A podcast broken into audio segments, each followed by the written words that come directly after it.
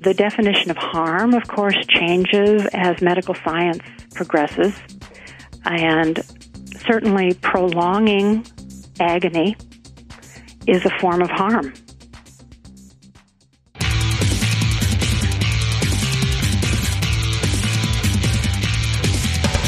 This is Lawyer to Lawyer, the award winning legal podcast with J. Craig Williams and Robert Ambrogi. West Coast meets East Coast, and yes, they are attorneys, bringing you the latest legal news and observations every week with the leading experts in the legal profession. Produced right here on the Legal Talk Network. Welcome to Lawyer to Lawyer on the Legal Talk Network. We're glad you could listen today. I'm Craig Williams from a finally sunny Southern California. And this is Bob Ambrogi from a always uh, cloudy and rainy Boston, Massachusetts, where I write a blog called Law Sites and uh, also another blog called Media Law. Craig? I've got a blog called May It Please the Court and a book out called How to Get Sued. Bob, our sponsors are SunTrust, who offers private wealth management solutions for attorneys and legal firms, at suntrust.com forward slash law, and Clio, which is a web based practice management software program for lawyers at goclio.com. Craig, the uh, legal and social debate over assisted suicide uh, has been reignited by uh, a number of events over the last few weeks. Uh, in uh, in the United Kingdom, British journalist and author Ray Gosling admitted in a BBC documentary that he euthanized his lover who was suffering from AIDS. Gosling was arrested and now uh, the UK's Director of Public Prosecutions has, has just issued new guidelines regarding assisted suicide in England and Wales. Uh, recently, here in Massachusetts, where I am, the Death and Death with Dignity bill uh, came up before the state legislature, uh, where uh, Representative Louis Kafka filed a bill on behalf of uh, a constituent of his, Al Lipkind of Stoughton, Massachusetts, who fought for legislation prior to his death uh, after battling stomach cancer. Presently in the United States, three of states, our states, Oregon, Washington, and Montana, allow terminally ill patients to end their lives. Massachusetts would be the fourth if the bill passes. And this controversial bill comes together with ethical objections from Catholic groups, doctors, and people with other disabilities. So today on Lawyer to Lawyer, we're going to look at both sides of the controversial Death with Dignity Act, assisted suicide, ethical objections, and current legislation here in the States and abroad. Our guest today to uh, help us uh, discuss this issue is Barbara Coombs Lee. Uh, Barbara is president of Compassion and Choices, a nonprofit organization dedicated to expanding and protecting the rights of the terminally ill she practiced as a nurse and physician assistant for 25 years before beginning a career in law and health policy. Barbara has devoted her professional life to individual choice and empowerment in healthcare as a private attorney, as counsel to the Oregon State Senate, as a managed care executive, and finally as chief petitioner for Oregon's Death with Dignity Act. She has championed initiatives that enable individuals to consider a full range of choices and be full participants in their healthcare decisions. So, welcome to Lawyer to Lawyer, Barbara Coombs Lee. Thank you so much. We can tell that uh, you're not from Oregon by the way you say Oregon. uh, well, you know, I caught myself as soon as I said that. I knew that I knew that I had done it wrong. I, I know I'll hear from all those people out there in no time at all. I actually pub- publish a column that appears in the in the Oregon Oregon Bar Bulletin, so I have to oh, watch uh-huh. myself. Uh, so you should be able to I, say it. I should be able to say it. well, Barbara, we should get started here on the on the questions, and and I guess one of the first ones I have is. Uh, what how do you classify uh, or distinguish between death with dignity and suicide um, I love that question because I was going to bring it up. Um, in order to make sure that we're talking about the same thing, you know, language is so important. And uh, from our perspective, when a person who is dying um, is facing a situation that may involve unbearable suffering and is looking at his or her options and is looking for the least worst way to make a gentle passage from this life, that is not suicide. Um, there's nothing suicidal about those thoughts. There's nothing deranged about that person's thinking. They are rational. There's nothing alienated from their family. They want their family involved if possible. They want to bring their family close. They want to have loving goodbyes. There's nothing pathological or suicidal about that dynamic. And so calling it suicide um, I, really it disparages it, demeans it, and puts it in a category of behaviors that uh, are, are, are appalling to people, you know, and startling to people. So um, the Montana Supreme Court did not call it suicide. The law in Oregon and Washington uh, specifically do not call it suicide. And I might add that assisting a suicide, a genuine suicide by a suicidal, uh, psychologically impaired person, is a felony in Oregon and it is a felony in Washington, uh, regardless of where whether a physician is doing it or any other person. So, using assisted suicide to describe this rational decision, this rational request for a peaceful and humane death is a misnomer. It's using the language of a crime when you're describing a medical practice. So we call it aid in dying. Uh, you can call it assisted dying.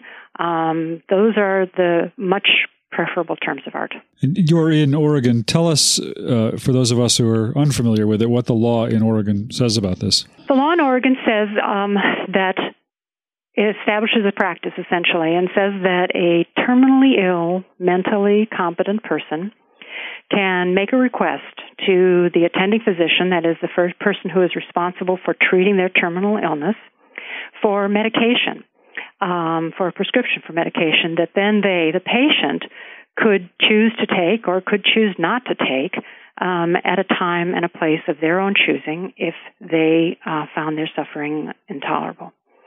There are a number of um, guidelines and some procedural safeguards. Um, there are two waiting periods. They, there have to be two requests, two physicians involved.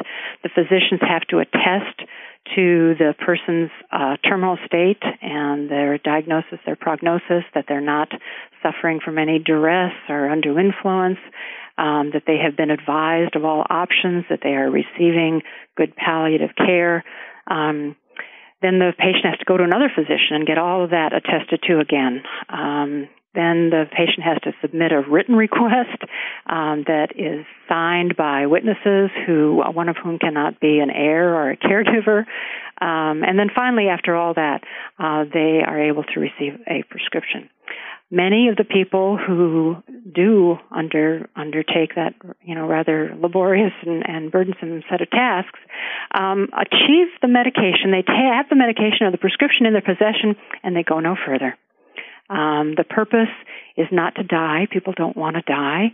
Um, people want to feel safe and they want to feel safe because they're in control and they have a way that they could escape a situation that they would find unbearable.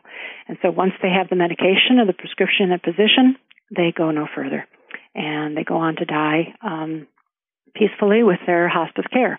Almost all of the people who make a request, like 98%, are receiving hospice care at the time um, that they die.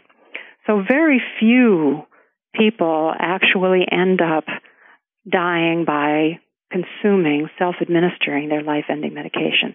It turns out about one in 1,000 deaths in Oregon are by self administration of life ending medication. Barbara, what are the objections that you're hearing uh, from the groups that we talked about in the, in the introduction Catholics and people with disabilities and, and uh, uh, doctors and so forth? What, what's the counter argument to, uh, to this process?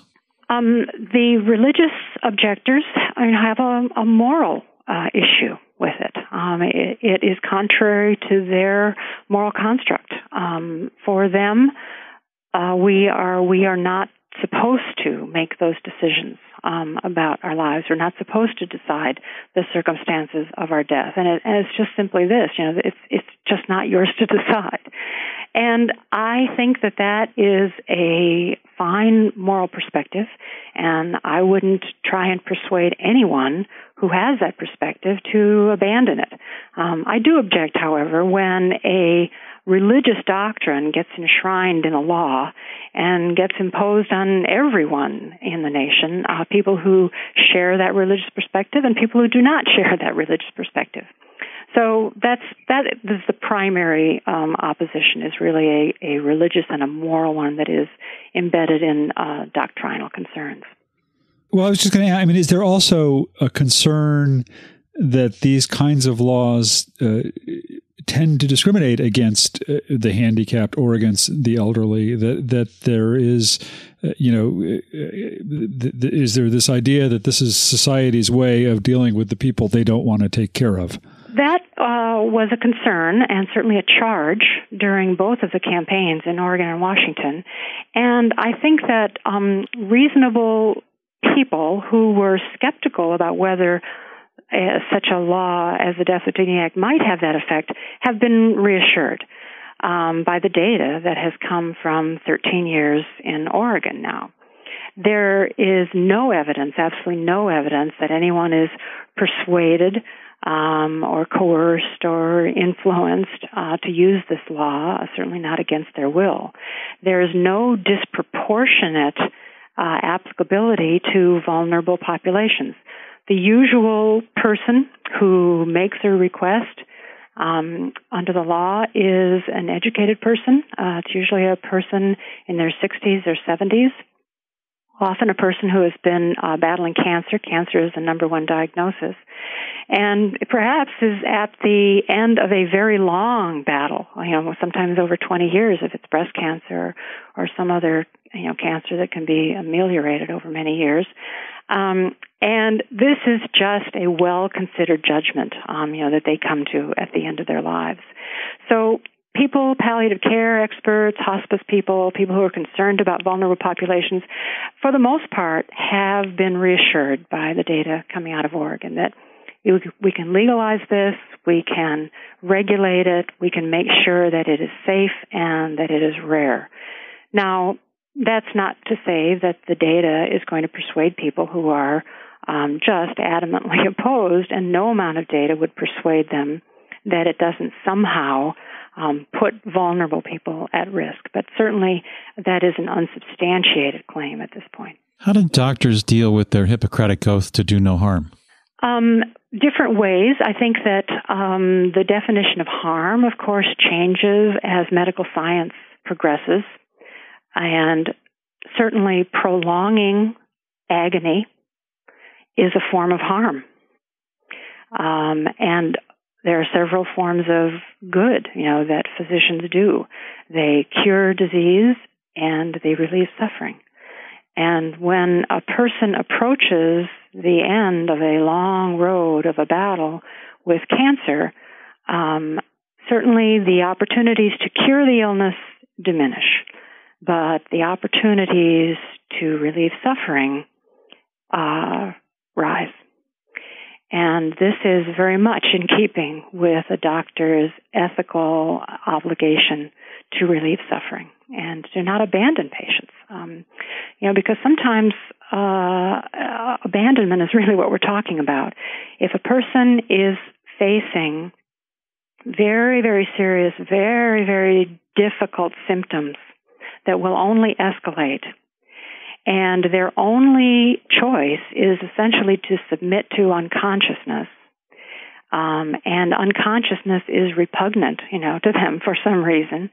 Then to not give your patient some control over their destiny, um, you know, I see that, and many physicians see that as a form of abandonment. I know I was there for your chemotherapy, I was there for your radiation, but now that you need me um, for a safe passage, um, out of this life, um, I'm not there for you. Um, I think that certainly no one is asking physicians to violate their own moral code. Um, but if you, if a physician himself or herself cannot uh, cannot give a patient what they request, then I think there is a moral obligation to pass that patient on to someone um, who will evaluate the request in a non-judgmental, unbiased way and uh, does not have a moral objection to providing life ending medication if that's what the patient wants. Barbara, how do these laws uh, deal with the fact that that uh, you know medical science is always pushing forward, and and there seems to be uh, you know a, a tendency uh, to to say never say never uh, in medical care. Uh, how do you how does a, a patient know? That or how does the law address the, the, the issue that that you know maybe a, a situation that appears terminal today isn't going to be terminal tomorrow the um, the law specifies that, that this is a terminal patient. This is a person who, within reasonable medical judgment, is likely to die within the next six months. That's the same criteria that is um, that applies for, say, um, hospice um, hospice um, admission. These are not people who are in a curative phase yet. These are people who have exhausted every potential chemotherapeutic modality, every potential radiotherapy modality. Um, if there could have been a transplant, uh, that that time has long passed. That they would have been eligible for a transplant. I mean, these are these are not people for whom a the next drug. you know, is going to turn the disease around. These are people in the end stages of their terminal illness people don't they they don't want to die. You know, these aren't people with a death wish. Um, and so, if there were a true cure, you know, they would be pursuing it. Um, they do not act impulsively. They do not act prematurely. And you know, the estimate is that at the most, you know, perhaps the people who take their medication take it maybe a week or two um, before they would have died uh, naturally in any case. Um, when you know, one of the things that that happens when people don't have control is that they do sometimes act impulsively and prematurely. Um, if they look ahead to what lies in store for them, and it, it looks truly horrific to them, they may feel a compulsion to act while they are still healthy enough to handle a gun or make it over their balcony railing to jump. And those kinds of tragedies are 100% preventable. If people knew that they could count on their own doctor and uh, a medical practice and their own family who could be with them when they could no longer uh, do those kinds of things, you know, with a gun in the backyard or driving a car, um, but they could take medication uh, that would be right there. Um, they don't take those impulsive and violent actions early on, and most often, um, you know, they live longer than they would. They go on to experience a peaceful death. Barbara, how do you distinguish the or, or, or counter the argument that once you're in so much pain and uh, facing the end of your life, even you know in a hospice situation, some people would argue that you're not really capable of making a sane, rational, reasoned decision to end your life simply because you're in so much pain. Um, pain. First, I, you know I want to clarify that pain is not the usual reason, and, and if someone were to make a request when they were in that kind of agonal pain. Um, you know that that that would be a very difficult situation because you know there's a 15 day waiting period. And and people just can't endure you know that kind of unbearable pain you know for 15 days. People uh, usually make this request because of an anticipation that perhaps their pain in the future will not be well controlled um, without submission to unconsciousness, or an anticipation of loss of function, really a, a degradation of their ability to function, including you know, the ability to think. Um, they don't know um, if that condition is going to befall them, but they want an escape route um, if it does. So that's what I mean about it being a careful and rather judicious decision. Um, I know that I will want this choice. I want to access it. I don't know if I will exercise it. All right, well, Barbara, we need to take a short break. When we return, we'll talk more about the Death with Dignity Act and future legislation.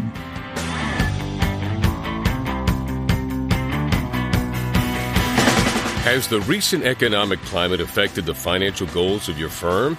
Get back on track with help from SunTrust Our private wealth management legal specialty group works solely with lawyers and their firms to deliver unique solutions designed for the legal community.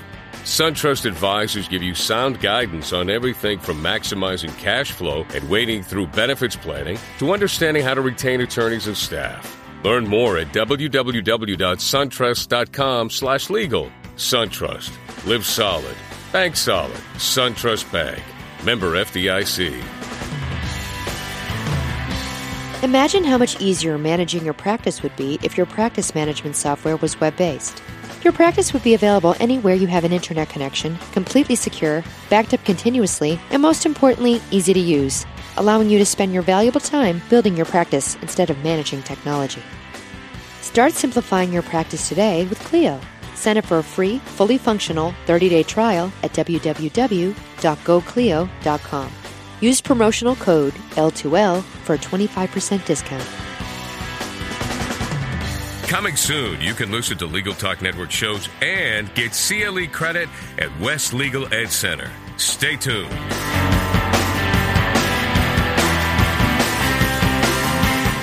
Welcome back to Lawyer to Lawyer on the Legal Talk Network. We're back with Barbara Coombs Lee, uh, president of Compassion and Choices, and and a lawyer as well. Uh, and, and Barbara, as a lawyer, I I, I, want to ask you a question that perhaps is is is a lawyerly question, but uh, how how do uh, insurance companies deal with this law in Oregon and in Washington? Uh, and I'm thinking both of, of medical insurance companies and uh, you know life insurance companies. Uh, are they required uh, because it's a statutory provision to honor these procedures, or are there are, are there consequences that uh, families may not be aware of there? In terms of life insurance, it really has no impact. Uh, when we were drafting the law in uh, 1994, 1983, actually, we drafted for the election in 94. Uh, we consulted insurance underwriters and asked them about the impact, and, and their uh, uniform response was these people are terminally ill correct? They're in hospice, correct? Um, that really has no effect on underwriting. You know, whether the um, the insurance policy matures uh, this week or next week uh, is really of no significance to an insurance company.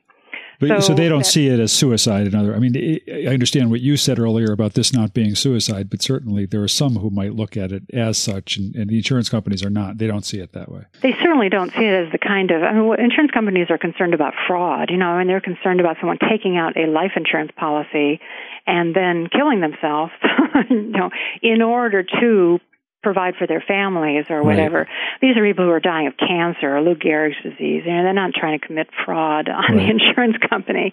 Um, right. Usually, those uh, those exclusions, those waivers for suicide expire two years after the policy is written, anyway. Um, so, but just to be on the safe side, both statutes in Oregon and Washington say that uh, no contracts, you know, should be affected by whether okay. a person uh, uses the Death with Dignity Act or not. So it really right. um, that has been put to rest. Medical insurance companies, um, you know, it varies from insurance company to insurance company. Uh, the fair number of in of carriers and HMOs, PPOs are um, uh, are religious and so they carry through in their uh, policies, in their coverage policies, the doctrine of their religion. And, and, of course, the one religion that has written it down and actually enforces that doctrine is the Catholic Church. And all Catholic entities abide by a set of directives called the Ethical and Religious Directives for Catholic Healthcare. So if a person uh, receives a care or has their coverage through a Catholic entity, there are a lot of things that, that are not going to be in there. You know, they won't be able to have tubal ligations or vasectomies or birth control pills, and they won't be able to have aid in dying either. Um, other uh, secular insurance companies uh, cover the uh, the procedures and all of the visits, the consultations, and they cover the, the medicine. Um, the federal government does not, because almost uh, before the ink was dry on the Oregon law, a bill um, sped through Congress saying that no federal funds uh, would be appropriated to any service that was related. Or how do you ensure that uh, families don't pressure uh, people into ending their lives early, uh, you know, just for the sake of uh, trying to ease that person's pain or what they perceive to be that person's pain? And we just haven't seen that as a problem. It, um, the the opposite is the uh, common scenario, and that is a, a patient um, starts to think and want to talk about what the end might be, and it's the family um, who says, "Oh, don't talk like that, Dad. You know, oh, you're going to outlive me, and uh, you know, let's not talk about that. Let's just let's talk about making you feel better." Um, and the patients really have to show some fortitude and you know, sort of gently bring their family around to, you know, would you support me if I did? Um, and even families who are opposed at the beginning often say, you know, I, I wouldn't do this myself. I don't really approve of it, but hey, you know, this is my dad and I would do anything for him. And if he needs my support now, um, I'm there to give it. That's the dynamic that we've seen. Uh, we haven't seen any pressure um, you know, because after all, these people are dying, and um, again, a matter of a week or two. You know, if you're waiting for some kind of inheritance or something, uh, um, I, I think it would be a, a pretty outrageous and unheard of situation if someone felt that they couldn't wait an extra week. Are, are there protections uh, written into the law in, in Oregon or in Washington that that that uh, you know uh, set up procedures of any kind to ensure that that the patient is the decision maker here and uh, and to protect uh, the patient's ability to control this decision. Right. Well, in my litany of the procedural safeguards, I mentioned that there were two physicians who needed to submit attestations uh, to the state, and one of those attestations is that this is a voluntary uh, request coming from the patient, and the patient is not uh, being subjected to any influence or coercion. Um, so you have two physicians who need to inquire about that and attest that it is not present. And um, any coercion or influence is a felony um, under the law. So I think that there are there are plenty of protections written in, um, even if a family would be so inclined. And then once the prescription is written, is it is it does it have to be self administered or or can a family member uh, uh, participate in that? It would be okay for a family uh, member to help prepare the medication, to hold the cup, but um, it has to be taken. Uh, the, there has to be a volitional, a voluntary act. Uh, you know, sucking on the straw, tipping up the cup, swallowing. You know, is a voluntary act, and the law is that the medication is self-administered. No one can do anything to you. You have to do it um, yourself. So, yes. Um, and you probably figured that you weren't going to get out of this this interview without a, a question about Dr. Kevorkian. What's the difference in what you just described and what he did? I think so many people saw what he did on uh, 60 Minutes, which was to uh, administer, you know, himself. You know, he, what he did was not aid in dying. Um, it was euthanasia. You know, it was taking control, taking control away from the patient and exercising control himself. Um, that is very different. That uh, remains uh, illegal in Oregon, Washington, Montana, everywhere where aid in dying um, is legal. And we, our organization, Compassion Choices, does not uh, support euthanasia, does not endorse it in any way. Are are drugs? I mean, I've noticed lately that uh, I've been in the hospital to visit some people who've had some surgeries, and, and there's a, a, morphine drip machine, and it has a button that the patient pushes, but it limits the administration of the, the drug, and it limits it to a certain period of time. Um, are are the drugs so carefully regulated that it's possible that it's not possible really for a patient to get what could be a life ending drug without the process that you've described? Well, yes, I think so. Particularly the, the what you describe um, with uh, morphine, with the morphine drip and patient you know, self-administration. Um, what happens in painful terminal illnesses is that um, the patients develop a tolerance for opioid analgesics very, very rapidly. And so the problem of overdosing uh, is practically never experienced. The problem of underdosing is the difficulty because it's as death approaches, it just sometimes becomes very, very difficult to keep up with a patient's pain to stay ahead of it so that there aren't breakthroughs. Um, when people talk about the great advances in pain management in the last 10 years, that's what they're talking about. It's not as though we have great new pain drugs. It's the same morphine um, that people have been giving for 100 years. It's the great advance was that they took the uh, control, that they took that button out of the nurse's hand and they handed it to the patient. and it turned out that that was much more efficacious um, patients actually used less opioid analgesics and received much better pain control when they were in possession of that button themselves. It's quite amazing. Well, we've we've nearly reached the end of our program, and it's time to ask you, if you would please, to wrap up your final thoughts and uh, also give our listeners your contact information so they can reach you if they'd like to to uh, get a hold of you. Thank you very much. Um, the organization is Compassion and Choices. We're a 30 years old organization. We have been dealing with end of life issues and end of life decision making for a long, long time. And we have experience not only in the three states where aid in dying is legal, but we have experience helping uh, patients throughout the country and their families navigate these very, very difficult decisions um, at the end of life. We are in courtrooms, we are in state houses, and we are at the bedside. Our website is uh, compassion and choices, all just spelled out one word, dot um, org. And our 800 number is 800 247 7421 and we are delighted um, to welcome inquiries, um, assistance from attorneys who are interested in, in becoming involved. And thank you very much for this opportunity. Barbara, thank you very much for uh, participating today. We really appreciate your time and your uh, your thoughts on this on this uh, critical topic. Thank you. Thank you so much for covering it. Well, Bob, that does it for this week's Lawyer to Lawyer. For our listeners, remember you can check out all of our Lawyer to Lawyer shows on LegalTalkNetwork.com. And uh, a reminder that our shows are also available in the podcast library of iTunes as well. Uh, we will be back next week to discuss another great legal topic. Talk to you then, Craig. We'll talk to you then. And uh, when you want legal, think lawyer to lawyer.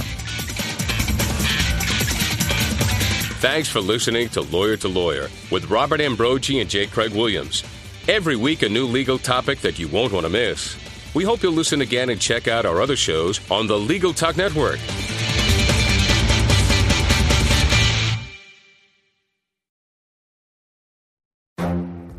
The Lunch Hour Legal Marketing Podcast, your resource for the tips and tactical advice you need to grow your business. Plus, keep up with the news and commentary you crave to stay one step ahead. It's hosted by me, Gyi Tsakalakis. And me, Conrad Saam.